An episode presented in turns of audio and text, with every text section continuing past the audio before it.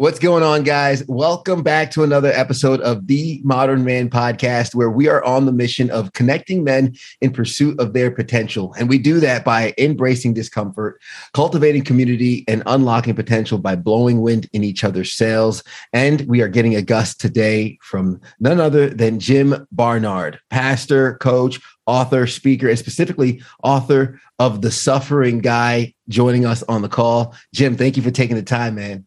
Yo, Ted, you good, man? I'm I'm so happy to be here. I'm good. I'm good, and I appreciate you asking. Uh, for those that aren't watching, that's on my T-shirt. Says "You Good." Part of the "You Good" T-shirt campaign for the Modern Man, where 100 percent of the profits will actually be donated to uh, a men's health nonprofit every quarter. So we appreciate mm. the support on that. But Jim, being the author of the suffering guy i have to ask are, are you good because i know you you say it as this is the title you did not want mm-hmm. yep that's exactly right. So I, I think I'm good. I always got to check in on myself, man. So I've got this story of of hard suffering, and it's been 15 years of, of a journey that we're gonna dig into and we're gonna share here. But yeah, as today sits, yeah, I'm I'm really good. The the book has been a great venue for me to get my story out and to share with people and encourage people. And then the coaching that I get to do, I coach people through the expectation gap. The disappointment, the dissatisfaction, and the distress that exists there. It's a place where none of us want to be, especially men. Like we typically hide when we're in the expectation gap, and that's like the exact wrong thing to do. So I just step into guys' lives and uh, try to help walk through whatever's real at that moment. So yeah, yeah, I'm good. Nah, I like it. I like it. It's and it's interesting because a lot of us as guys, we, we, tend to to shy away from that expectation gap, that feeling, that that isolation almost is what we look for. We become recluses when we can't seem to figure things out, which doesn't always work out to our benefit. And it's hard sometimes to come out of that shell. So mm-hmm you've been able to, to share your story and kind of your journey and and i'd love for you to kind of shed some light on that for our, our listeners into how you started navigating your very own experience. Yeah, thanks. So 15 years ago, I got married. I was so excited to find a, a girl that would actually want to spend time with me. You know what I'm saying? Yeah. So my wife's name is Alicia, and we we dated for a year and a half. We actually met at church, and I just like fell in love with her so quick. And it, our dating relationship was great, man. Just like so good we had a 10 week engagement, which is uniquely short, uh, venue issues, you know what I'm saying? Yeah. But I really think that, you know, at, at the end of the day, you know, God was probably moving in some ways that none of us could see because three months after we got married, my wife got really sick. Like everything fell apart. Suddenly, she was just vomiting for hours a day, uh, just crazy. Like, what's going on? Is this the stomach flu? Is this a virus? You know, maybe a, a, week, 10 days, you'll be fine, you know, just, yeah. you know, chill and there were out, no get some rest. before, right? We had some indications that she had some health issues, but nothing indicating that it would like be like this. So, yeah. yeah, so like suddenly after a week or 10 days, this isn't going away. She's just as sick as she was on day one. So we started to panic. We went to the emergency room. We started to go see doctors, trying to find someone that could help us because this thing just felt super mysterious. Like, why, why is Alicia like just puking up every, I mean, literally everything. Mm. And so we found this GI doctor who was really kind, really caring. He said, I really want to help you. But to be honest, we don't have all the all the top tests here, like the the machines and, and, stuff. Like we could we could make do, we could do decent, but I really want to send you to the Mayo Clinic because at the Mayo Clinic, they got all the world class stuff. And, you know, it'd just be like a one stop shop and get all these tests done, get the answers we need, and then we can move on from there. So, man, I got to be honest. Like when Alicia got sick, the honeymoon stopped. You know, yeah, like yeah. the honeymoon, just like it was, it was supposed to be that like sweet first year and just you know, uh, having so much fun, and it came to a crashing halt. And when Alicia went off to the Mayo Clinic, I couldn't even go with her for the really? entire time. She was there for three months, and I had burned all my vacation time already. You know, the the wedding and the honeymoon and, and all this stuff. Like I just couldn't take that much time off. So she was up at in Rochester, Minnesota by herself. And it was the middle of winter, freezing cold. Like, why do we send sick people to Minnesota in the middle of winter? That's just terrible. But that's the plan, I guess. So she gets up there, and I, I was there for like the first initial meeting where we got to meet the managing doctor and kind of walk through kind of her history and and all this stuff. And the Mayo Clinic is a machine, man. Like they see thousands and thousands of patients, not like in a month, but in a day. Like they just crank people out. So we had 15 minutes with this doctor and he scheduled out what the next three months were going to look like all these different tests and meeting with these different doctors and stuff. And these tests, man, they were the worst, like so invasive, so humiliating. There were different like sweat tests. There was something called anorectal manometry. Like, ugh.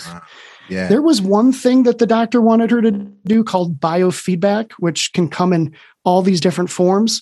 Mm-hmm. It was basically training her to learn how to, sorry, I, I don't mean to be crude here, but training her how to poop again you know like because they they thought maybe like her muscles or something had atrophied on the bottom end and so there was this woman who would sit underneath Alicia on a false bottom toilet and just coach her through, like, relax here, bear down here. Like, can you imagine? It was, it was awful. It was just brutal three months. So through this, I mean, honeymoon over, Alicia's going through all this.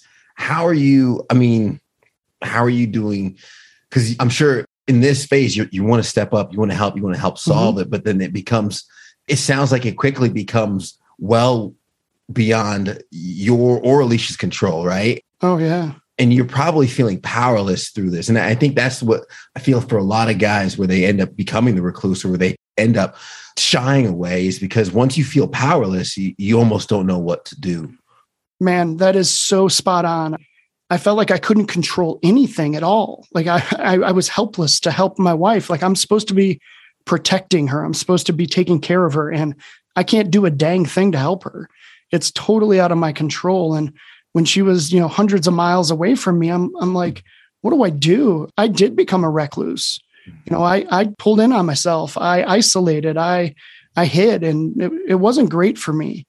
The good news was is that I was part of a community that like really cared about me, and they wouldn't let me hide but so much. They invited yeah. themselves in. They held my arms up when I was weak and weary and it was it was amazing what they did, but yeah, like I I hated it. To give an example, Ted, at the end of the 3 months at Mayo, we went back in to see that same doctor that we met with at the beginning. And he walks in and he says, "All right, here's the deal. I don't have a lot of time here, but Alicia, I think you're a ruminator." And I'm not very smart. Like I, it takes me a mm-hmm. little bit longer than the average bear to like get with the program, but I had no idea what he was talking about. Alicia knew right away. She's like, "Hold on, wait. Do you think I'm crazy? Are you? Is that what you're saying? Like, what do you mean?" Yeah. And he's like, "Well, no, not not crazy. I just feel like you've got some things in your life that you just haven't quite dealt with the right way, and you know, probably if you got counseling, these physical problems would go away." And I'm like, what? Like I was dumbfounded. Like I wanted to stand up and fight for Alicia. Like, no, man, like she's the healthiest person you've ever met. She's she's been through counseling. Like, yes, she's had some hard stuff in her life in her childhood, but like she is fully adjusted. No one is stronger emotionally, mentally, spiritually. Like, back off, dude. You you need to rethink this. Yeah, yeah. But I just sat there on my hands, just letting Alicia fight it out with this guy. And she's, she said, okay, well, what about the anorectal manometry? What was that test result? And he's clearly like opening the charts for the first time. Like, oh, oh look at this. Oh, that's interesting. Hmm. What about the the biofeedback? Oh, wow. Yeah, he's like looking at all this stuff seemingly for the first time. So he's like, all right, well, I need to go. Um, our time is up. I need to get to the next patient. So if you need a referral for a counselor, just let my office know. And Alicia's like, heck no, I'm not letting you leave. I'm not, I'm not accepting that as an answer. Hmm. Me, I'm just sitting there silently. And she said, okay, so I've done counseling. I like, there's nothing that I can do. There, there was this one doctor that had said, I think you've got this syndrome called Ehlers Danlos syndrome. It's a connective tissue disease that your tissue lacks collagen. Most people that have it are contortionists and uh, they can bend their joints in any direction. Come to find out that is the disease that Alicia has, and it's localized in her in her abdomen. So her core organs have all prolapsed or fallen out of place. She's got cow tissue meshing, tacks, trying to keep things where they're supposed to be. Her digestive system has no muscle tone to push food through. Mm. So she would eat something, it would get clogged, and then she would just vomit, vomit, vomit.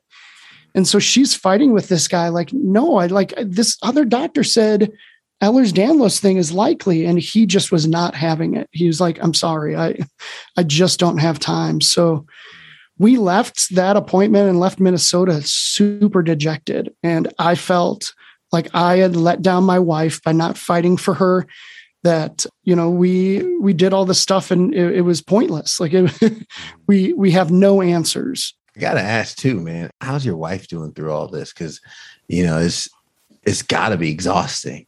I mean it is exhausting. 15 years of this she's gone downhill like pretty consistently just a downhill trajectory ever since you know everything fell apart.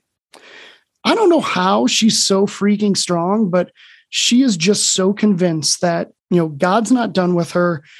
There's a plan for her life. She is not giving up. I mean, life has gotten really small at this point. She can't drive, obviously can't eat. She's been on a liquid diet for 12 years. Mm.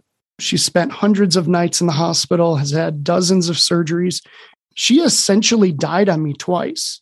Like it's been such a hard road, but man, she's been so much stronger than I have emotionally. Like mm-hmm. it's it's crazy to me. I wish you I wish Alicia could be on this with me because you guys would be so impressed. Like I married really well. I, I don't know how she's so strong. I was going to ask the follow up is is how has how has the fighting inspired you and and clearly it kind of is osmosis through you and your coaching helping others but I want to attest to how is seeing that fight and that inspiration that strength kind of inspired you moving forward? Who, that's a good question. Sometimes it's felt a little bit like shame, like I'm breaking down. She's the one dealing with all this pain. Yeah. She's got an immense amount of pain. It's insane. Like she falls asleep and she's like whimpering and can't get comfortable. Like it's awful to watch. But she deals with it emotionally great. And I'm over here breaking down, you know, trying to keep it together, but struggling. Like I, I got pretty depressed, you know, during this journey. But it it has inspired me because every time I felt like I was at a breaking point, she would give me encouragement that like I needed. And I would I would say, Alicia, why like why are you so strong? Like why why can't I give this to you? And she's like, what are you talking about? Hmm. You give it to me all the time. Like you coach me through the pain. Like you are at every single medical thing and you're holding my hand. Like you've been strong for me. I'm like really? I don't think so. But i think just showing up being present mm-hmm. you know staying consistent on that i guess i've done better than i thought you know? Yeah. And actually one of my mentors used to tell me he just says keep showing up you know and, yeah. and you keep showing up because you know being reliable and, and some people can rely on is is always being there and and mm-hmm. it seems like you're there each and every single day yeah i want to talk about the, the journey going going into the book with the suffering guy where you, you chronicle some of the experiences through this mm-hmm. what was the inception for the thought of writing that man well, over the years, we had tried so much to uh, figure out how to help Alicia. There is no cure for Ehlers Danlos. It's just going to be degenerative. It, there's nothing that can stop it, seemingly nothing that can slow it down. She had lost uh, several organs, like they took out her her colon at one point because the disease was localized there primarily. And if they didn't take the colon out when they did, it probably would have perforated. It was paper thin, but PVC pipe hard.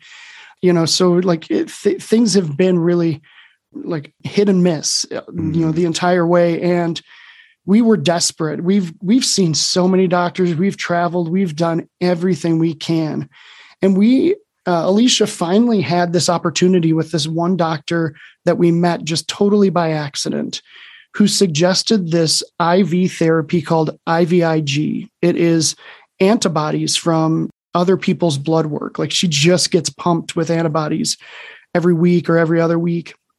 And this therapy slowed the downfall. Like it kind of, not kind of, it created a season of plateau for us where she wasn't getting better, but she wasn't getting worse. I wasn't losing my wife as rapidly as I once was. And so we were so thankful for this therapy. It was like honestly such a, a God inspired thing, you know? And one day we got a letter from her insurance company saying, Hey, we're not going to pay for IVIG anymore. It's no longer oh. medically necessary.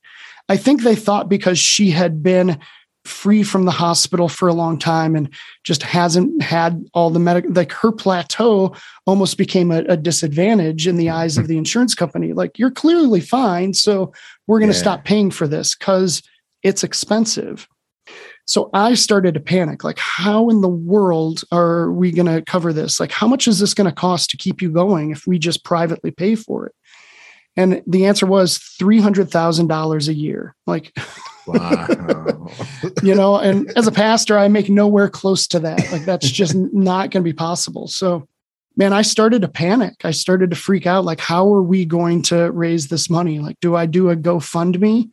Like, if I do that, that's awesome. I, I might get it for the first year, but am I doing that every year? Like, yeah, I got to do something. So, I bought a website that's now defunct. It was called I write to save my wife.com. And I just started writing our story kind of in chapter form. It was raw, wasn't super edited. I mean, like I would reread it once and then post it. Yeah. But I, I, would, I would put it up and then I'd share it on social media. And I'm like, guys, share this. Like, I need this to go viral. And not because I want to become famous, but because like Alicia's life depends on it. Like, please share it. Get it to Oprah like yeah. Oprah can save us. Help me, Oprah. You know, like she can she can write that check. yeah. And it would all be fine. And so I was I was just trying to get some momentum on this. And uh, for several weeks, a couple months, like things were going really well. Like it was kind of having some unique reach. Never got it all the way to Oprah, but you know, some people around the world were reaching out and saying, like, hey, I I'm reading along, like keep writing. Mm-hmm. Like this is encouraging me. I'm I'm over in Portugal and I'm I've got MS and you know like this is hard for me and uh, you know like all, all the stuff right yeah and to be honest Ted man I was I was out of my mind depressed at this point like I was desperate to save things for Alicia but sharing this and then the people dumping their grief on me oh, became yeah. like just too much for me to handle and I just kind of locked up on it. I stopped writing, I stopped posting things on that website. And, uh, you know, not long after the insurance company changed their mind, we won an appeal process, which is rare. I'm so thankful because Alicia was able to get back into a season of plateau. It was nuts, man. It was nuts. And so I had walked away from this book because I was so depressed, but, you know, seemingly things are getting better. The circumstances are as good as they're going to get. I really needed to address these depression issues because it was the toll of, you know, all this, you know, distress over the years. Yeah. Like the depression was real and it was a understandable outcome for me. And so I I went away to a treatment center and I got some like medical official like real help and it changed everything. Like when I came back from this treatment, I was pretty open about this depression bout that I was fighting with and between the sick wife narrative and this open bout of depression, people were hitting me up all the time like, yo, man, I, I'm really struggling with some stuff. And I don't think anyone could get this, but maybe, maybe you could. It's not, yeah. it's not your thing, but I just feel like you've gone through so much. And I'm like, yeah, cool. Let's meet. Let's go get coffee. I'd share my story. The other guy would share his story, be like build this trust and authenticity. And we'd be off and running. I'd be mm-hmm. unknowingly coaching them through what's what's hard and i just saw so much fruit from all of this like i'm really thankful that i've had the opportunity to have this story i know that sounds messed up because the story is crazy it really is like insane i wish i could share like so many of the stories from the book but i'm thankful for the story because i'm able to use it yeah. and use it to help other people in profound ways. And if I didn't have, you know, this reality, I don't think I'd have that privilege, you know? Yeah, where the smooth seas don't make good sailors, right? And mm. and navigating those troubled waters does unfortunately come from come from experience. And when we find ourselves in the midst of a storm, not knowing where to go, having someone who's navigated the waters before, it, it makes a world of difference. So man, Jim, for you and Alicia, to go through that, go through that darkness and, and kind of have the wherewithal to shed some light because I've shared on previous episodes and on the podcast before with when I was diagnosed with ulcerative colitis and landed yeah. in the hospital and the surgeon looks at me and says, Hey, at 23 years old, I might lose my large intestine. Jeez, yeah. You know, our worlds can change in an instant. Mm-hmm. And just what we might be looking forward to, just might what we might be expecting and building towards completely just disappears.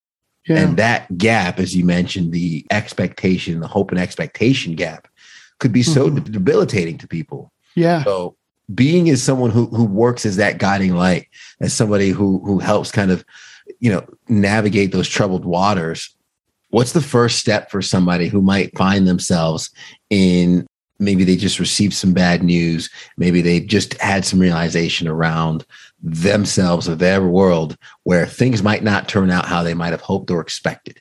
Yeah. what's the first step for them maybe finding some salvation and solace in that? Yeah great question. First of all i don't think 100% of us are suffering currently but 100% of us will suffer. There's just yeah. there's no avoiding it. It is going to happen to every single one of us. And when you become aware of the expectation gap in your life, I think the first place to start is to start with reality. Like so much of my life, my married life, I wanted to run from reality. I buried myself in work. Ted, I was working 80, 90 hours a week in seasons. Like I was just, it was something I could control. Yeah. You know, the reality of, of Alicia's sickness, I, I couldn't do anything. There was no control. Like this thing I could control. And I was running away from reality. And so I think the first step is to own reality. Your reality is far from your expectations, but that doesn't mean it's actually that bad. You know, there's probably things to be grateful for, things to celebrate in your current reality. And I think that that's the best kicking off point to overcome any expectation gap is owning that reality, finding gratitude, celebrating it, and then learning how to manage the disappointment and the dissatisfaction and distress. Like that's that's secondary, but we got to start with reality. And so I just think, you know, you asked the the question like you good? And you told me earlier like all of us just kind of say, "Oh yeah, good. Yeah, cool. Doing right." Uh, yeah. Like whatever. But we're hardly ever honest you know and, and sometimes you can't be you're at, you're at the supermarket you're at the gas station like whatever you're not going to give your, your whole like life story there but there's so many situations that we pass it by where we could like actually answer we could actually give some context of authenticity and invite someone else into it and i know that that's scary but man, it's really like it's the birthplace of overcoming it. It really is. Yeah, no, absolutely. I always tell people when there's a destination we want to get to, so many times we focus on that destination, but we haven't fully accepted the, the location and where we are in life. And mm. what's crazy is when we when we stop and look around the reality of where we are, usually the the road to that destination isn't as far as we thought. It mm. wasn't as big of a gap as we thought we tend to mm. uh, exaggerate things in in one direction yeah, yeah, that's right and, dude I, I so agree with you how about this i think we look at situations and we assume an expectation gap like oh that's mm-hmm. going to be terrible i'm going to opt out of it because there's a, a chance of disappointment but yeah. what we end up doing is we we accept disappointment but it's the disappointment we can control as opposed to letting chance happen. And and maybe the disappointment isn't that real. Maybe it's not that big to your point. Maybe it actually could work out but you you opting out man it's like 100% of the time you're going to be disappointed right? Yeah. Yeah. Every single time. Yeah. So, come on. It's almost like uh, what's the saying where they say we suffer more in our imagination than we do in the reality? Ooh, yes and we spend so much time worrying about an, an outcome that hasn't happened yet that mm-hmm. by the time the occasion came we spent more time suffering than actually enjoying the actual occasion yeah oh that's and, so good and that gets so many of us how do we manage our everyday fears right the fears and mm. expectation because through these past you mentioned 15 years now mm-hmm. it's been sure an everyday battle and I love it when people say it's not a sprint, it's a marathon. Yeah. Because for sure. World class marathon runners run at a five minute mile pace. And I don't know if you've ever run a five minute mile before. no. It's not easy. So I, even if it's a marathon, it's not easy in the day in and day out. How do you tackle those small chunks? How do you win the day? Wow. Okay. So there's been so many days where I have been so consumed by fear like this is the month that I'm going to lose Alicia. This is the week. Today's the day. Like I'd be thinking about this every single day. It would consume my mind. I would call her and she doesn't answer. And I'm like, oh, well, that's because she's dead. You know, like yeah. I, I I would let my mind go to these crazy places. And I don't know that I was super aware of it, but I was it was happening, you know, all at the mm-hmm. same time. How do you win the day with that? You got to stay present, man. If I can, you know, you introduced me as a pastor, and I know that this isn't a Christian podcast, and I'm not trying to just make it rain up in here, but like, I don't know how people do th- all of this without Jesus, you know, like taking a moment, taking a breath, you know, and breathing it out. And I spend time with God, and I'm like, okay, I need you to enter into the narrative today because I can't do it in my own strength. My strength just isn't strong enough. And so that's, how I win it. Now, for those that you know don't believe they they don't have that context, I have a deep appreciation, and I'm not trying to sell you, although I want you to know about God. Okay, I want you to know about Jesus. I think take that moment, take that breath, you know, meditation, a moment of solitude, and find gratefulness right then and there. It's so important. Like if if you're not doing that, I think the fear is just going to keep like growing like a snowball because man i've been that snowball that's just like a full-on avalanche it's destroying everything in its way yeah and i hate it i hate it yep until the cross is too heavy for you to bear yeah. and you watch God carry you in that cross across the finish line. Come on. It's a whole different experience, man. And uh Jim, such an inspiration. And I know a lot of our followers and our listeners want to get the book, want to follow more of your story, or if they are having an expectation or hope gap of their own, mm. might want to reach out and hear more, connect more, and maybe bridge that gap a little bit. I'd love for them to get get access to your platform, man. How can they do that? Yeah, great. Thanks for prepping that because that's that's like at the heart of what I want to do. The book is called The Suffering Guy the website is thesufferingguy.com or on Instagram at the suffering guy. But my ministry, my uh, my coaching platform is everything to me. I give away coaching and I I just make myself available for people. And that's called Tiller Coaching. So tillercoaching.org or at Tiller Coaching on Instagram. That is everything. Like if I can serve someone it takes the pain away from the expectation gap. Like we talked about the first step, probably the last step is serving other people because it helps you not take yourself too seriously. And so uh, being able to coach people, it's fully for me, man. Like yeah. it's it's a hundred percent like I'm being totally selfish. It helps me immensely. Oh, and if it helps other people, that's cool too. Sounds like right? a win-win, right? Yeah, yeah. I love it. Well, well, Jim Barnard, I'll, I'll, have those links in the show notes as well, and, and make sure folks can open up the app wherever they're listening or watching and get to your contacts right away. And hopefully they can lean into that. But man, thank you for your story. Thank you for for sharing with us today. And of course, a big shout out to Alicia, everything yeah. she's been going through and being a fighter through all of this. I'm so proud of, of you two for sharing the story and, and helping so many people. Thank you for being that light, man.